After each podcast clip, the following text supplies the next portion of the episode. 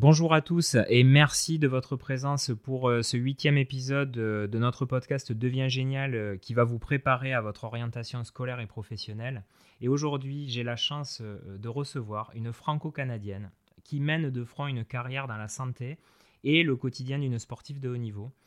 Alors bonjour Kimberly, déjà est-ce que tu peux te présenter en quelques mots? Oui, bonjour Jeremy, alors je m'appelle Kimberly, j'ai 33 ans. Et je suis canadienne, anglophone, et la France m'a adoptée comme un enfant dans leur pays. Donc voilà, je suis à la fois canadienne et à la fois française. Et aujourd'hui, je suis en formation pour devenir ASV, donc aide soignant vétérinaire. Et je suis aussi un athlète de haut niveau sur du demi-fond en ce moment, cross à 10 km. Hier, tu as fini 3e, donc sur le podium. D'une course interrégionale qui faisait 4 km, tu m'as dit hors antenne, et tu es qualifié pour la finale des championnats de France. Donc déjà, je voulais te féliciter. Merci. Comment tu as vécu ce moment? Avec fierté et surprise aussi, parce que c'était une course où, en fait, on commençait à avoir un peu plus de niveau. C'était des championnats d'Île-de-France, et il y avait des courses précédentes, des départementaux, des régionaux... et là, ça commence à monter. En fait, c'est la course qui vient juste avant les championnats de France. On va le voir, donc tu as une carrière et une trajectoire hyper riche. Mais la jeune Kimberly, comment elle était à l'école? J'étais très studieuse comme élève. Très studieuse, j'avais toujours des très bonnes notes. Et en fait, j'étais quelqu'un qui suivait vraiment beaucoup les règles. Est-ce que c'était un rêve quand tu étais petite de faire de l'athlétisme? Non, c'était jamais un rêve de faire de l'athlétisme quand j'étais petite. Est-ce que tu rêvais de quelque chose en particulier? Alors, quand j'étais petite, une carrière qui m'a beaucoup inspirée, c'était la gynécologie. Ah ouais? Ouais, obstétricien. Et ça m'inspirait parce que je trouvais ça très très beau de faire entrer la vie dans le monde. J'avais d'autres carrières qui étaient en tête aussi, comme policière. Je me souciais toujours un peu de l'environnement aussi, donc je voulais faire quelque chose qui soignait un peu ou qui avait cette notion de bien-être. Aider les gens, quoi, finalement. On peut dire aider les gens, ouais. Comment s'est passé ton premier contact avec l'orientation? À quel moment tu commences à véritablement te poser la question de ce que tu vas faire plus tard? Moi, à la base, j'étais très forte en mathématiques et sciences, donc je pense que c'était assez évident que je partais côté médecine. Voilà, donc c'était très jeune. Je me suis orientée et dirigée vers ce genre de cours au Canada. Parce que du coup, au Canada, j'ai fait toutes mes études jusqu'à mon bachelor en sciences de la santé. Et au Canada, justement, médecine, c'est le même cursus qu'en France ou c'est différent? C'est différent. Déjà, au Canada, les études sont très chères là-bas. Alors qu'en France, il y a une partie qui est payée par l'État. Donc, c'est pas les mêmes enjeux. Quand tu vas faire des études en médecine au Canada, forcément, tu vas sortir avec une dette de 200 000 $. Ah ouais? Ouais. C'est un vrai investissement, en fait. Alors qu'ici, tu restes un élève pauvre parce que tu vas toucher le SMIC pendant tes années d'interne. Mais à la fin, il n'y a pas cette dette. Après, je pense aussi que les médecins au Canada, ils sont peut-être plus payés... que les médecins en France. Après, je sais pas, je suis pas trop... je suis sortie un peu de tout ça. Et du coup, donc toi, tu as suivi les études de médecine ou tu as suivi d'autres études? Alors, en sortant du lycée, j'ai postulé à des universités différentes et j'avais postulé pour un programme qui était des biosciences ou biomédicales.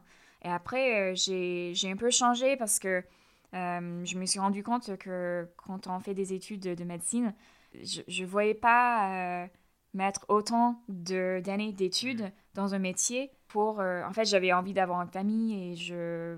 Voilà, donc il y avait cette notion de... je mets autant d'années d'études pour ensuite ne pas pouvoir me dédier à 100% sur une carrière parce que j'aurais pris une direction différente. Donc voilà, je me suis reculée de cette notion d'études...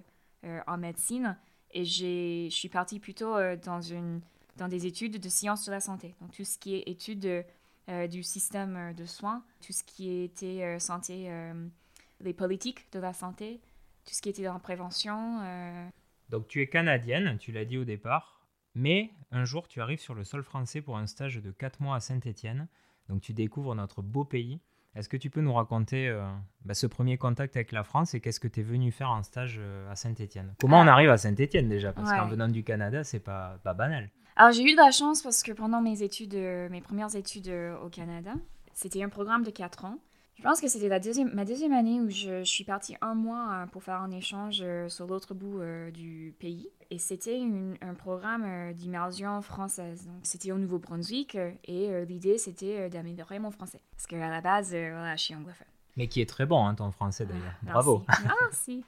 Au final, c'était un peu le destin que je suis arrivée à Saint-Étienne. J'ai aimé. Alors, l'avantage de Saint-Étienne, c'est que c'est une ville qui est petite et en fait, ça t'encourage d'aller visiter ailleurs. Donc, pendant les vacances de Toussaint, on a profité pour faire le Côte d'Azur. En plus, on stop. On a un peu fait le stop. À cette époque-là, hein, c'était en 2002. En 2010, et après de brillantes études au Canada, tu lances ta carrière dans la communication orientée santé. Alors, juste, je rappelle, effectivement, après cet échange, tu reviens au Canada, continuer tes études. Et puis, au moment de te lancer dans ta carrière réelle et professionnelle, là, tu choisis la voie de la communication. Ça consistait en quoi, exactement, communiquer dans le secteur de la santé ? C'était du lobbying, c'était... Alors, déjà, je n'ai pas choisi comme ça la voie de la communication. En sortant de l'université, j'avais un bachelor en sciences de la santé. Et c'est là, en fait, où je trouve que c'est difficile parce que j'ai pas de métier. Donc, quand tu fais des études de médecine, tu deviens médecin. Quand tu fais des études de bachelor en sciences de la santé, tu as tellement de choix, mais tu as aussi un manque d'expérience. Mmh.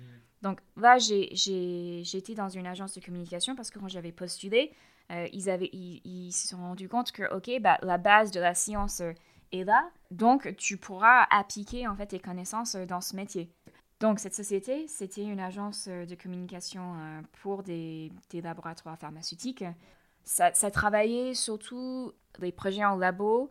Par exemple, ils devaient produire des éléments de communication pour faire du marketing de leurs produits auprès de médecins. Donc, il faut former les médecins sur leurs produits. Donc, on faisait des formations continues pour des professionnels de santé. Et vous faisiez des événements où vous rassembliez les médecins pour leur montrer vos nouveaux produits, des choses comme ça ou... Parce que ça se fait beaucoup en France, en fait. Hein. Oui, aussi. Donc, on faisait le contenu pour eux, donc les diapos. Et après, en effet, on faisait des événements, on faisait des symposiums.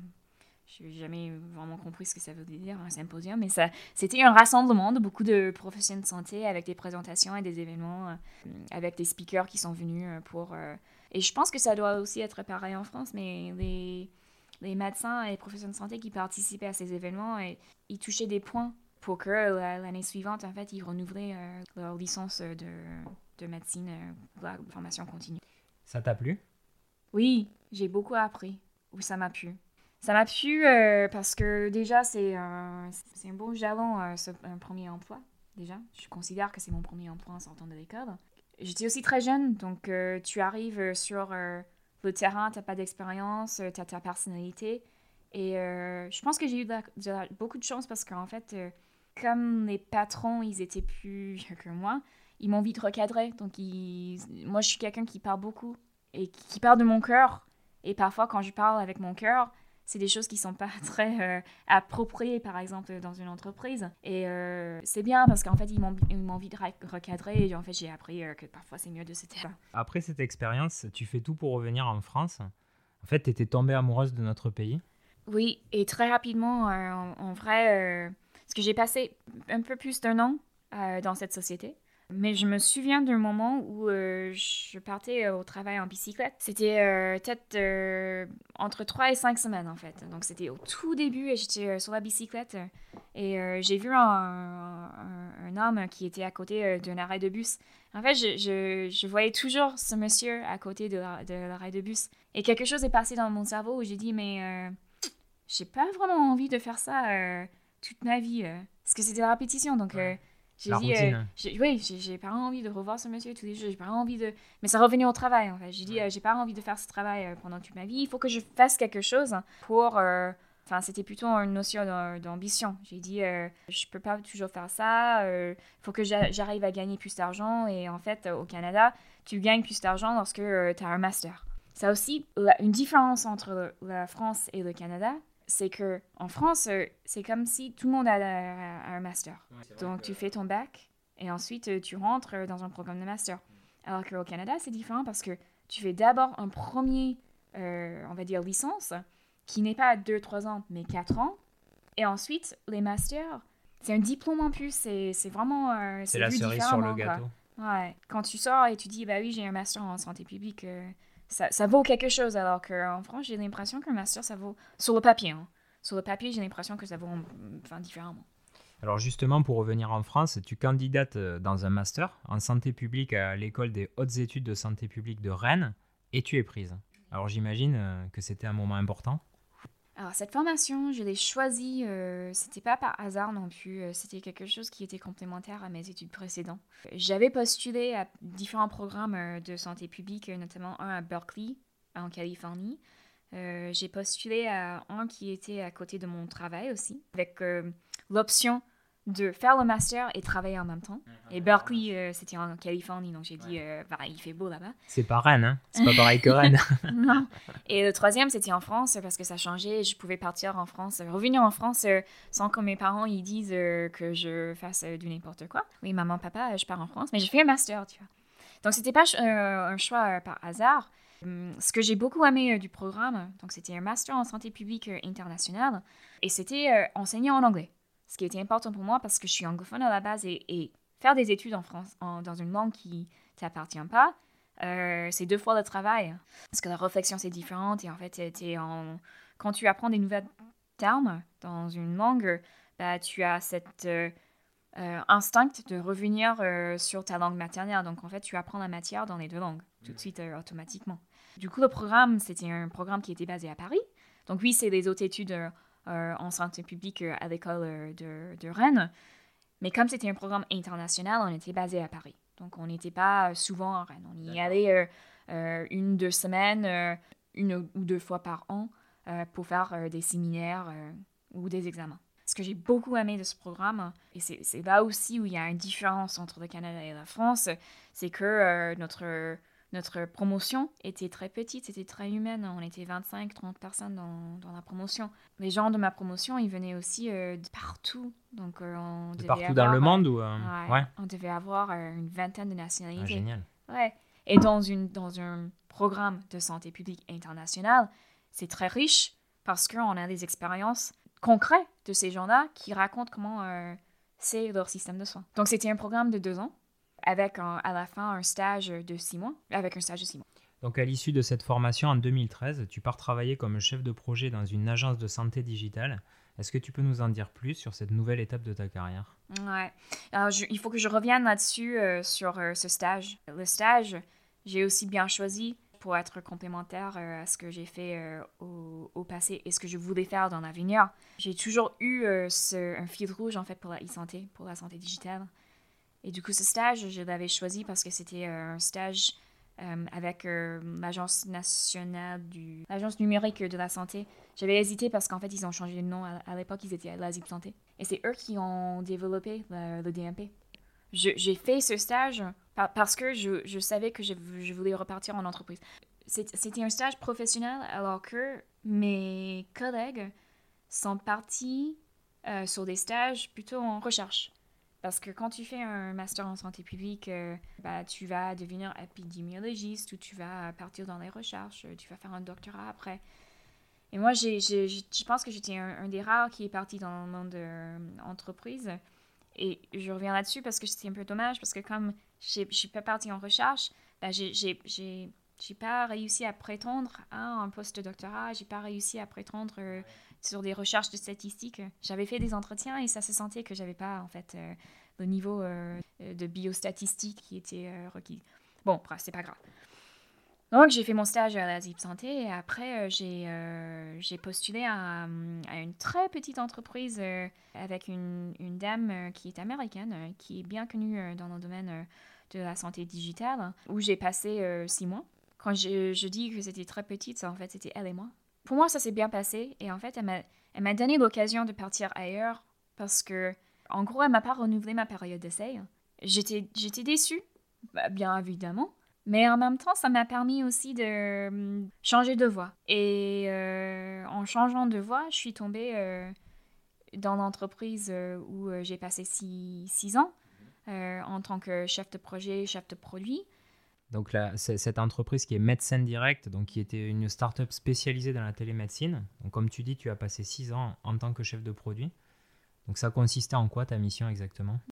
Alors, cette entreprise, c'était une start-up quand je suis arrivée, donc c'était tout petit. On était 5, 6 et au début, j'ai commencé comme chef de projet et je faisais tout.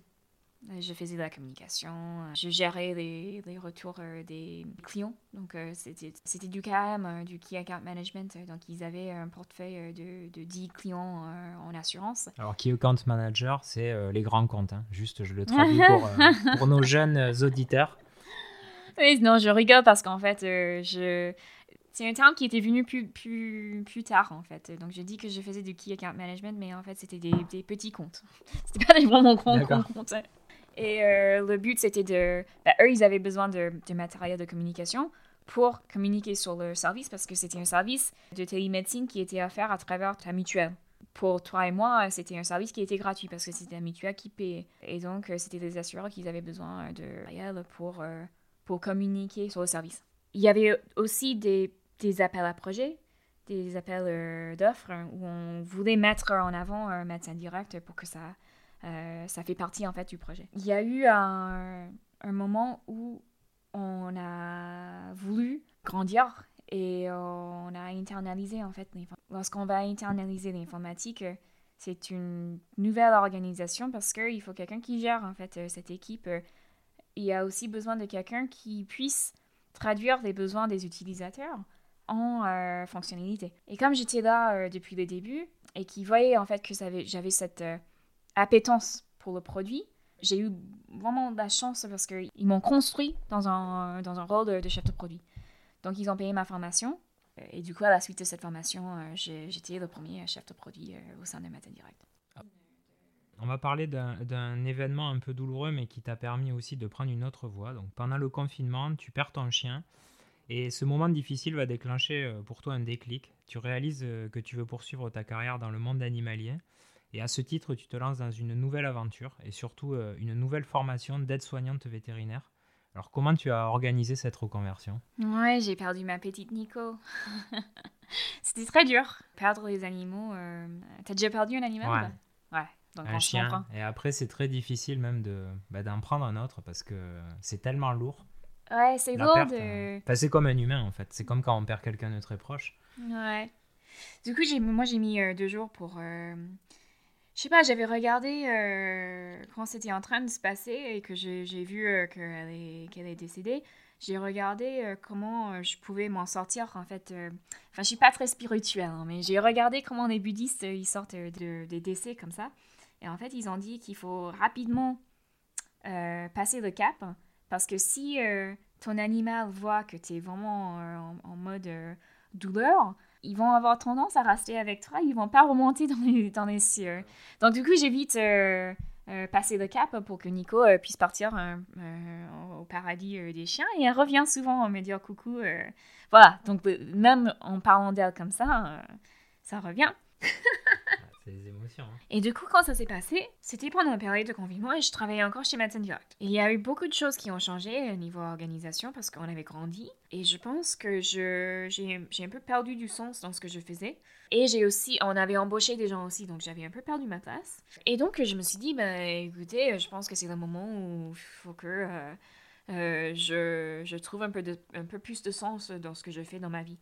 En période de confinement, j'avais arrêté de courir. Et je me souviens de ça très bien parce qu'on venait de faire les fins et je venais d'avoir ma qualification au championnat de France. Et comme je viens de la santé publique, j'ai quand même pris cette période de cette pandémie vraiment au sérieux. Donc j'ai dit, il y a des règles qui sont mises en place, j'ai pas vraiment le droit de sortir.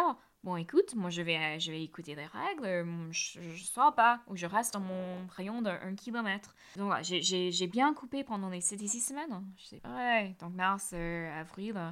Et j'ai repris la course à pied, du coup, en juin, pas assez progressivement parce que du coup j'avais une douleur au genou. Et voilà, il y avait beaucoup de choses qui tournaient un peu dans ma tête, qu'est-ce que je fais, etc.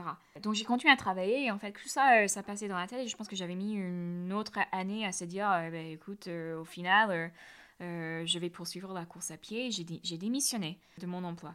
Mais je savais, avec le prétexte, enfin c'est pas un prétexte, je voulais vraiment le faire, je voulais me mettre à la course à pied, mais je voulais aussi être quelqu'un qui était pragmatique. Donc si demain je me blesse à la course à pied, je voulais pas mettre en fait tous mes œufs dans un panier. Donc j'ai cherché un projet à côté où au cas où que la course à pied ça tombe, j'avais un backup pour avancer. C'était un peu un truc, enfin une astuce un peu mentale aussi. Donc du coup, j'avais quitté ma société en fin octobre, il y a 1 an et demi maintenant. Ça aussi, c'était une grande décision parce que je me suis dit, écoute, je vais faire vétérinaire. Sauf qu'à mon âge, vétérinaire en France, tu recommences dès le départ, qu'à zéro. Ouais. Genre là où tu commences quand t'as 16-17 ans. Puis c'est long. Et c'est long. C'est pas le problème de la longueur, c'est comment tu vas financer ta vie en fait si tu recommences de zéro. J'avais le temps, mais j'ai pas les finances en fait. Et c'est dire, je recommence pour faire le bac en sciences et après rentrer dans les concours pour être accepté dans une des 4 écoles vétérinaires. Qui d'ailleurs, les études de vétérinaire, c'est 4-5 ans. J'ai aussi regardé à l'étranger pour faire de l'école véto. Très très cher. Ils sont à 30 000 pounds, par exemple, 40 000 pounds. Donc, tu reviens à des écoles en médecine où tu sors avec une dette. Ah oui, c'est 30 000 par an. Donc, tu ressors avec une dette de 200 000. Du coup, cette décision de partir sur le métier de ASV, c'était quand même une conciliation parce que, voilà, je voulais faire vétérinaire. Et là, je fais auxiliaire. Mais je pense qu'il y a beaucoup de ASV qui doivent se dire ça en fait. Ils ont eu à un moment donné cet amour pour l'animal. Ils voulaient partir dans la direction veto et au final en fait ils sont revenus plutôt dans la voie du ASV. ASV c'est quoi comme étude? Il y a combien d'années? Ça dépend du programme que tu fais. Donc si on rentre dans ce que c'est, donc aide soignant vétérinaire, c'est aussi auxiliaire en santé vétérinaire. Donc il y a des termes différents. Pour moi, il y a 2 voies principales. Tu as ma voie où je suis dans une école privée. C'est une formation de 2 ans. Et tu fais des stages non payés, des stages longs de 2 à 2 mois, dépendant de où tu te trouves dans le parcours, avec un stage hebdo. Donc là, c'est intéressant. Et en fait, c'est ma partie préférée parce que j'adore être en clinique.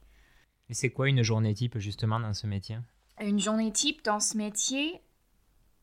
tu arrives en clinique, tu vas faire les entrées des animaux qui vont partir en chirurgie. Et ensuite, tu vas soit assister le vétérinaire en chirurgie, soit tu vas faire de l'accueil. Tu as des propriétaires des animaux qui vont venir pour leur rendez-vous. Et du coup, tu les accueilles. Et après, il y a la partie de faire de la contention, par exemple. Donc, si le vétérinaire il est en consultation et qu'il a... un chat ou un chien, même pas un chien ou un chien difficile, hein, ça peut être un chat qui a besoin d'être mis en contention parce qu'il a besoin d'avoir sa vaccination, tu es là et tu assistes le vétérinaire et après tu vas repartir et tu t'en occupes vraiment de l'organisation de la clinique. D'autres choses, donc à part du fait que tu soignes les animaux, il y a aussi la partie administrative, tu gères les stocks.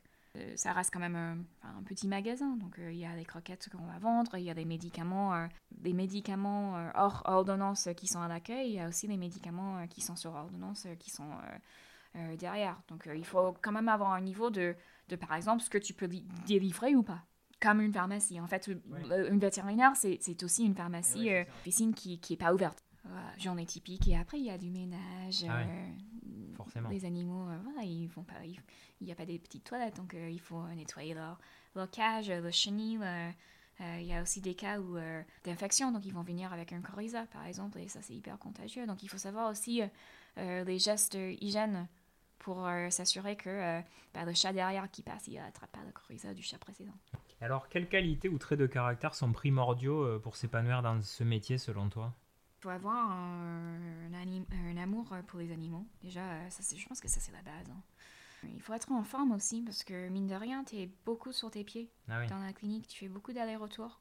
Il faut être sportif à côté. Il faut être sportif, mais même... oui, il faut être sportif. Il faut être curieuse. Il faut pouvoir se poser beaucoup de questions, en fait, sur... T'es cas, après, t'es pas vétérinaire, donc t'es pas supposé savoir diagnostiquer un animal. Mais ce qui est... Dans ce métier, comme ASV, t'es quand même attendu de pouvoir identifier des urgences. Donc, il y a des propriétaires qui vont appeler au téléphone et qui vont dire... Il y a mon chat qui vomit et qui a du diarrhée depuis 3 jours. Depuis 3 jours, c'est grave. Donc, il faut aussi savoir voilà, gérer des urgences. Beaucoup de curiosité et de l'envie. Qu'est-ce que tu trouves difficile dans ce métier? Le clientèle, les gens. Sont stressés? Les gens, je pense que c'est un métier... Non, alors, il y a une nouvelle politique qui devait sortir sur les gens qui voulaient prendre des animaux. Je trouve que les gens, ils sont compliqués parce qu'ils vont prendre des animaux, ils vont pas forcément se renseigner sur les besoins de l'animal. Donc, ils vont venir en clinique et en fait, ils se prennent un peu de... Ouais, c'est toujours des gens, en fait. Dans tous les métiers, c'est des gens qui restent compliqués. Si ce métier, il y avait juste des animaux, ça aurait été bien. Mais il y a les maîtres. C'est pas les animaux qui te parlent mal en clinique. Ouais. On va faire une parenthèse sur une passion qu'on a en commun, qui est la course à pied. Alors, je précise que moi, je suis un tout petit coureur du dimanche. Mais toi, tu pratiques ce sport à haut niveau, on l'a dit, à la CBB, donc le club de Boulogne-Billancourt. Cette passion, elle est arrivée comment, finalement? Parce que tu disais que c'était pas un rêve de gosse. Tu as découvert l'athlétisme comment? Et comment tu t'es dit que ça pouvait être vraiment quelque chose qui allait structurer ta vie? J'étais très jeune quand je me suis mis à faire le tour du bloc. On avait commencé ça parce que c'était obligatoire en école élémentaire. Tous les ans, il y avait des meetings et on devait participer. Donc, les profs, ils ont dit, pendant notre éducation physique, bah, tiens, on va sortir, on va faire le tour du bloc. Donc, la première fois que j'ai fait un meeting, j'étais loin derrière parce que j'ai pas mis de travail. L'année suivante, j'ai mis un peu plus de travail. En fait, j'étais dans les top 10, comme ça. Et du coup, ça a progressé. Et ça, c'était entre, je pense, jusqu'à mes 12 ans. Ensuite, on est rentré dans le lycée. Tu étais encouragé à faire des activités extracurriculaires au sein du lycée. Donc, c'était pas juste académique, c'était aussi quels sont les sports que tu peux participer. Et à la fin de l'année, en fait, tu gagnais une grosse lettre. Enfin, tu gagnais des prix de reconnaissance comme meilleur élève. Et c'était ça, en fait... Mon encouragement. Je voulais être, en fait, je voulais gagner le maximum de points parce que je voulais avoir une bonne candidature pour rentrer en université. Tu construis ton dossier universitaire par rapport à ce que tu as mérité ou ce que tu as gagné dans les années précédentes au lycée, etc. Donc, tes notes, tes activités extracurriculaires, ça aide en fait, parce qu'au Canada, tout le monde ne rentre pas à l'université comme ça. Ouais. Tu as besoin d'avoir des bonnes notes. Dans une meeting, à la fin, dans ma dernière année au lycée, on était à un meeting. Je venais de faire une course où je m'échauffais. J'avais le coach de l'université où je suis allée. Hein. Il m'a regardée, il a dit... Tu vas faire un essai pour mon équipe ou pas? Et j'ai dit, bah, j'avais pas... Bon, mais ok, d'accord. Cool. Et du coup, j'avais fait des essais pour son équipe de cross-country, du coup. Et j'ai réussi. Enfin, j'étais dans les... Je pense que tu devais être dans les top 15. Et j'étais dans les top 15. Donc, j'ai gagné ma place sur mon équipe de varsity à l'université. J'étais jamais le top coureuse. Hein. Là, pour faire une équipe de cross, c'est les premiers 4 qui vont compter. Donc, par exemple, si la première, c'est premier, ensuite 3, 7, 10, c'est les places, tu vas les ajouter ensemble et c'est ça qui construit les équipes. Mais après, tu as la 5e, 6e, 7e place qui sont optionnelles au cas où que les top 4 se blessent ou ils sont malades.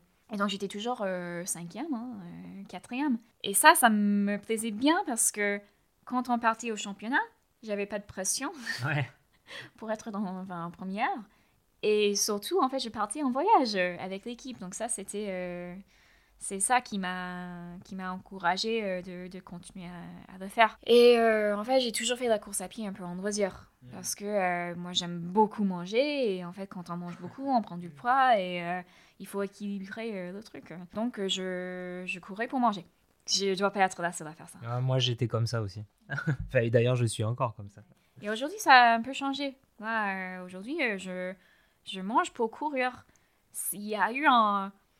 Je suis venue en France, au Canada, j'avais des clubs. Et un club, c'est une famille. Donc, j'ai mis beaucoup de temps à trouver mon club en France. Et j'ai rencontré, c'est mon GG, c'est un ami à moi avec qui je cours, on s'est rencontrés sur une course. Et il a dit, viens courir avec moi ce week-end. Et en fait, il était de Auvergne. Et il m'a inscrit dans son club dans le sud. Et du coup, on partait pour faire des départementaux, des régionaux, des championnats de France. Et on a fait ça plusieurs années.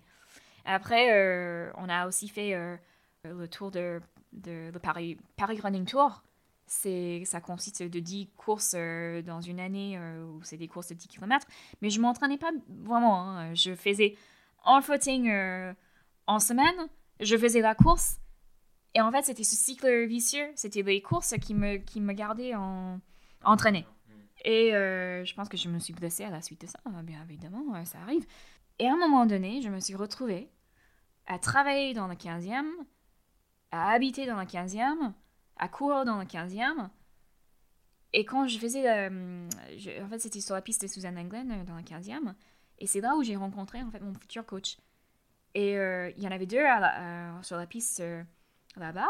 Et en fait, ils s'incrustaient sur la piste de Suzanne Lenglen parce que la piste, le galop à Boulogne-Billancourt, était en chantier.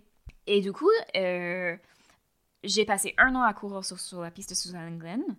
Du jour au lendemain, enfin, pas au jour du lendemain, mais je me suis retrouvée à travailler dans le 9e, à habiter dans le 15e et courir à Boulogne-Billancourt. Donc, ça faisait des grands trajets. Et j'ai dit, bon, ça suffit, j'aime pas trop faire ce genre de trajet. Donc, j'ai dit, écoutez, on va déménager. Donc, j'ai déménagé à Boulogne-Billancourt. Et mon coach, en fait, il me disait à chaque fois, mais tu sais, Kim, t'as vraiment beaucoup de potentiel à faire de la course à pied.